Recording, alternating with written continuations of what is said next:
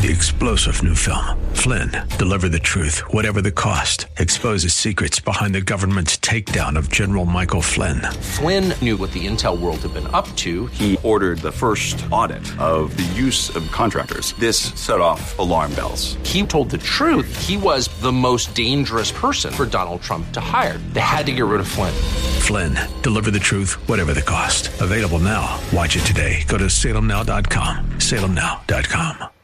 Hello, Coach Brock. Hey, Coach. How are you? How are you? Feeling great. Now you're doing great, right? Yeah, it wasn't so hot, you know, a couple of weeks ago, but uh, part of it wasn't as bad as you think, and part of it was probably worse than you think. So probably middle of the road. But uh, yeah, we're, I'm doing great. Have a cough every once in a while. Just it's kind of humid down here in Florida. I still got to be down here for another couple of days. There's no signs other than you know I had some weight loss, which was really a good thing. So please meet my friend John Brock. He's better known as Coach Brock. And I've known you, John, for about 20 years, and I am so grateful to God for your life. John is just recovering from having the coronavirus, and I'm grateful that you're willing to share your story with us. Hi, Beth. Yeah, I, I did, and God was good. He took incredible care of me. It was an up and down roller coaster, but I just wanted to to talk with you and share with you the, the message of hope. I know this is not a good situation. It's not a good time in our country. It's not a good time in our world and this unprecedented thing that's happening. But there is hope. There is joy. And uh, God is still in control. And I'm evidence of that, proof of that. So, can you give us a little rundown? Like, how did you know you had it? Were you tested for it? I think you were out of the country when this happened. Uh, yeah, when I originally would have contracted the disease, my wife Heidi and I were invited to go to France to uh, encourage a, a, group of Christian broadcasters. And uh, while I was there, I would have contracted the disease. We were very careful, um, trying to, you know, at that time in late February, it was on the kind of the cutting edge of all of this in America and certainly in France. And so we, you know, did all the precautions, hand sanitizer, washed our hands, you know, kept away from people for the most part. But a wonderful pastor who's a friend of mine brought us to the airport. As it turned out, he was sick. While he never tested positive, all 15 of the employees at that radio station ended up contracting corona along with myself, and very likely it was from him. And so uh, I was over in UK for the first part of my two week experience, and then in South Florida, and that's when the symptoms really, really got bad. What type of symptoms, John? Well, when it first hit me was about 48 hours after uh, you know, we hugged, said goodbye, prayed together. And about two days later, while I was still in the UK, the first thing that hit me was uh, I just felt like I got smacked by a truck. Mm. I just got so tired. It was about 4:30 in the afternoon, and we were um, in Liverpool. And I said to my wife, "Hun, we got to get back to the hotel. I'm not feeling good." And so uh, I said, I'm just tired. And so I lay down, thought I'd take a nap, and it was about a 12 hour nap. Uh, immediately lost my appetite. Food didn't even sound good, taste good. And for the first part of that, that week, in fact, for six days, that's the only symptoms I had. I didn't have a cough. I didn't have a fever. I didn't have chills. I was just run down and tired. I, in fact, I slept 12 hours, I did some ministry things, and then went and took a four-hour nap. And I thought, wow, this is unusual, but you know, it was busy. It was a hectic travel schedule, and you know, just like life. And so we called the National Health Services. They said, listen, you don't have, no one's tested has turned out positive, and you don't have any other symptoms. We don't think it's corona. It was when I returned and got to Florida that the cough began the fever began to spike and I got these incredible chills. And that's when we got tested. And two days later, I found out that I had had the disease.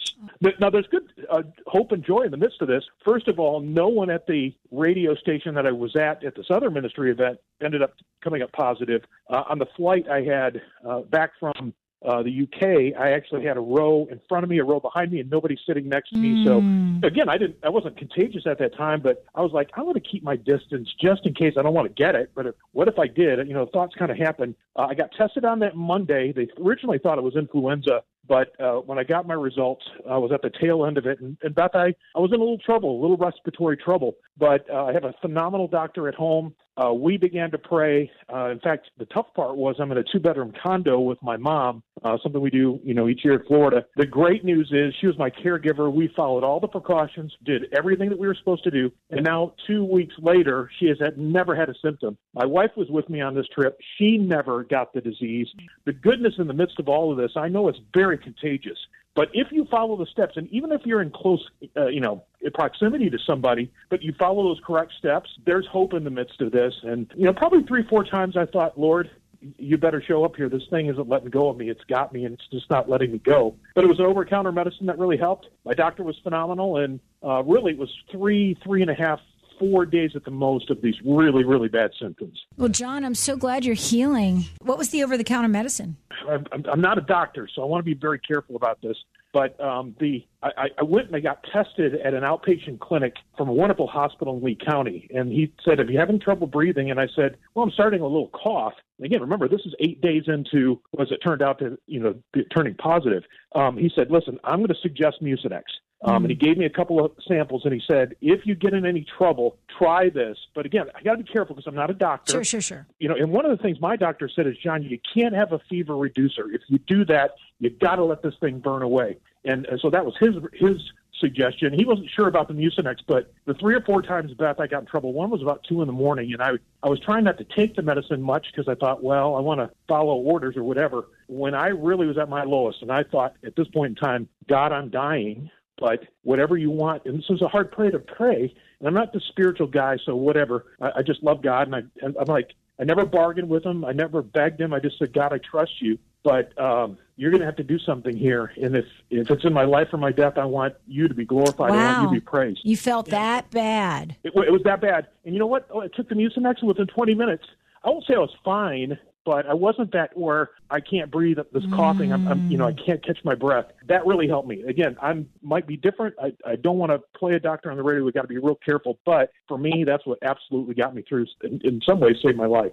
Man. Yep, pretty bad. But I got to tell you, the other thing is, God was really good. Our our small group went through a study from Philippians four last fall Mm. called "Anxious for Nothing," and in the midst of this, God recalled those those scriptures where Paul says, "Be anxious for nothing, but in everything give thanks." And it's like, well, wait a minute. How can you do that in the midst of a virus? Well, he was in a prison. He wasn't getting out. He was going to die. He was in the middle of this cold, damp, dank place. And he says, be anxious for nothing.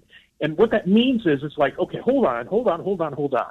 I'm in this disease. We got this thing all around us in our country, all around us in our cities, all around us in our community. How can you not be fearful? What he's saying there is, look, it's okay to be afraid. God's perfect love casts it out. It's not okay to stay there. When he says be anxious for nothing, it's like don't let the angst, don't let that worry be a weight on your shoulders, choking you out. Confess it to God. Just say, look, God, I'm having trouble with this. I'm afraid. Of course we are. Lord, I, I'm I'm I'm angry. Of course we are just don't stay there. And as I kind of rehearsed that scripture in my mind, God just brought it back. And again, I'm no spiritual giant, but for me, I remembered, listen, this thing may stop my breathing, but God's got me where He wants me. I trust you, Lord. Mm. There's going to be a message out of this, and that's, mm. I guess, why I'm on on your show today. Oh, John, because you are filled with hope and healing. And actually, this is a week long turning point in your life. Uh, seven, seven, eight days. Yep. And God's going to use this story, John. Well, and I look back, Beth, and I, you know, kind of think, wow,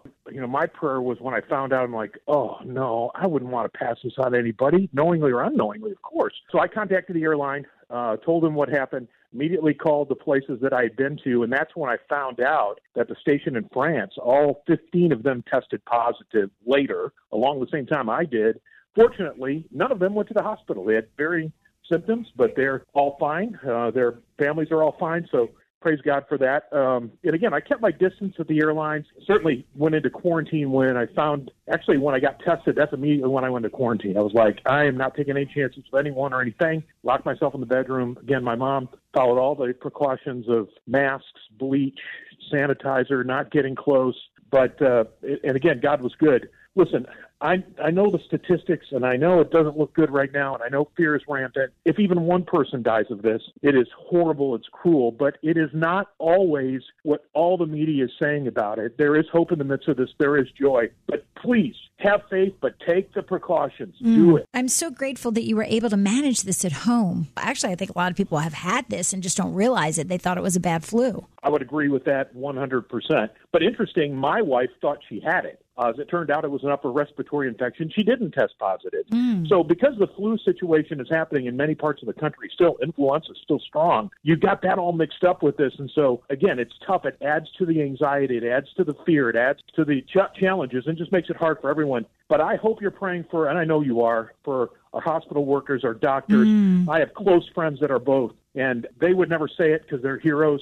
But I'm reading it, I'm hearing it, it under the tone I've got a wonderful friend who uh, who's a doctor, and I know he, he's as tough as nails. But I know at at, at night it's tough because uh, they're facing the, the toughest thing in this world. So, uh, and I know people are, are like, wait a minute, the health department, come on, these guys are doing the very best they can, and I can't say enough for the care I was given from uh, the doctor that you know had diagnosed this to the doctor, my friend doctor took care of me. I can't say enough of what our country's doing. Forget the political stuff. Everybody's doing their best to put a stop to this, and I've been deeply impressed. And I hope it's time for our country to come together and and uh, bring hope and bring joy in the midst of this, because God will be lifted up. Amen. Jesus will be lifted up before men, and they're going to be story after story, much better than mine, Mm. of people who have stepped up, and it's going to be allowing the church to be the church, because that's what we're supposed to be, and that's what we're supposed to do is take care of each other. John, I am so grateful for your healing, and I cannot wait to see how God is going to use you and this story because you are an incredible speaker. Hey, I have a simple question. Sure. Did you just go to your regular primary care doctor when you thought perhaps you needed a test? How did that all go down? Oh, I just went. You know what? I, I was down again on vacation. My niece is a nurse in one of the hospitals, and we just went to an outpatient clinic from that hospital. And immediately when I walked in the door, they handed me a mask and said, "You sit over there." Before they even found out what was going on, and then uh, I, I, when I said I have these symptoms, they said, "Okay, we're going to put you in kind of this airproof, germ-proof room or whatever." Uh, made sure they kept me away from everybody. Then they gave me the influenza test, and they found out in 15 minutes I was negative, and that's when they came in and gave me the corona test. And they said, "We're going to send you home. We're going to ask you to stay away from everybody. Go out the back door. Uh, stay away from everybody. Don't cough on anybody. Don't get near anybody study We'll give you the results in two days." And that's exactly what happened. Okay. You really had to wait it out. No, at one point in time, and again, we're talking about two weeks ago when the worst of the symptoms were, more than that, a little bit. At, at one point, my mom said, "Do we need to go to the hospital?" And that was that two o'clock in the morning thing, and because the cough was unbelievable, I thought I might be in a little bit of trouble here, and I said, "Let me try the medicine. If not, we'll go to the hospital." But that was it. It was basically, oh, I, here's the other thing. It's the worst thing in the world. It is grog. It it's called bone broth. Uh, my doctor had said, "Forget the chicken noodle soup. You need the heavy stuff." It's called I, several different kinds bone broth. It is horrible. It's disgusting. But number one, it's the only thing I could eat. And number two, immediately my lungs would start to clear. The antibodies, I could just kind of feel better within 15, 20 minutes. So that was another really important product that I use. Again, my doctor recommended that. I'm not a doctor. I don't want to get anybody in trouble, or you'll probably have wonderful doctors going, "Don't do that." But I'm just telling you what worked for me, and it got me through. And Sure. you know, I'm incredibly grateful. Um, and the last part of this is we already know these stories. You're seeing them all over. The fish is first and foremost in all of this. But my prayer has been, God, open up our eyes to be able to help people at a safe distance and socially distant and all that. But because we're socially distant, we don't have to be distant socially. Mm. And I'm hearing story after story, not from my just little church in Michigan, but all over the country of people that are stepping up. And God, through the power of His Holy Spirit, is prompting people to start ministries without calling them that. They're just being the hands and feet of Jesus. And I'm telling you, at the end of this thing, um, we're going to see and hear unbelievable stories of people of kindness. And in some ways, uh, God didn't cause us, of course, but He's going to bring something together for good. We can be confident in that. I'm so grateful for you. I'm so grateful for your healing. I just praise God that He has taken you through this and now put you in a place where you can just speak His glories as having been there, done that, with the biggest challenge we have all ever faced together as a as a world. Beth, you're a great friend. I've been praying for you and your daughters, for, for your listeners. And uh, if you would allow me to, I'd love to close in prayer if that'd be okay. Thank you, John. Father, in Jesus' name, we're asking you to hold back the tide. With thanksgiving, with honor, with confidence, we know that with the power of your mighty right hand, nothing is too hard for you. There's nothing impossible for you. And this has been a tragedy. This has been horrendous, not just in our area of the country, not just in the United States, but all over the globe. Panic and fear is set in. Only you can set that aside. God, would you do a miracle even today? And the families that are listening right now, would you allow not that fear to take over, that anxiety to be loosened, and that people with thanksgiving would then be able to respond, number one, to you, but respond to you by taking care and doing something else for somebody else who's completely wrapped in fear. Would you receive honor and glory? Would you take care of our families? Would you take care of Beth and her girls? Watch over them in a great, great way. And at the end, God, we know in powerful joy and incredible hope because of an empty tomb that we're going to celebrate in just a short time, that this great power will be available to all of us. Watch over, guide, direct, and we'll give you glory because we know something good is coming. In the powerful name of Jesus, we pray. Amen. Amen.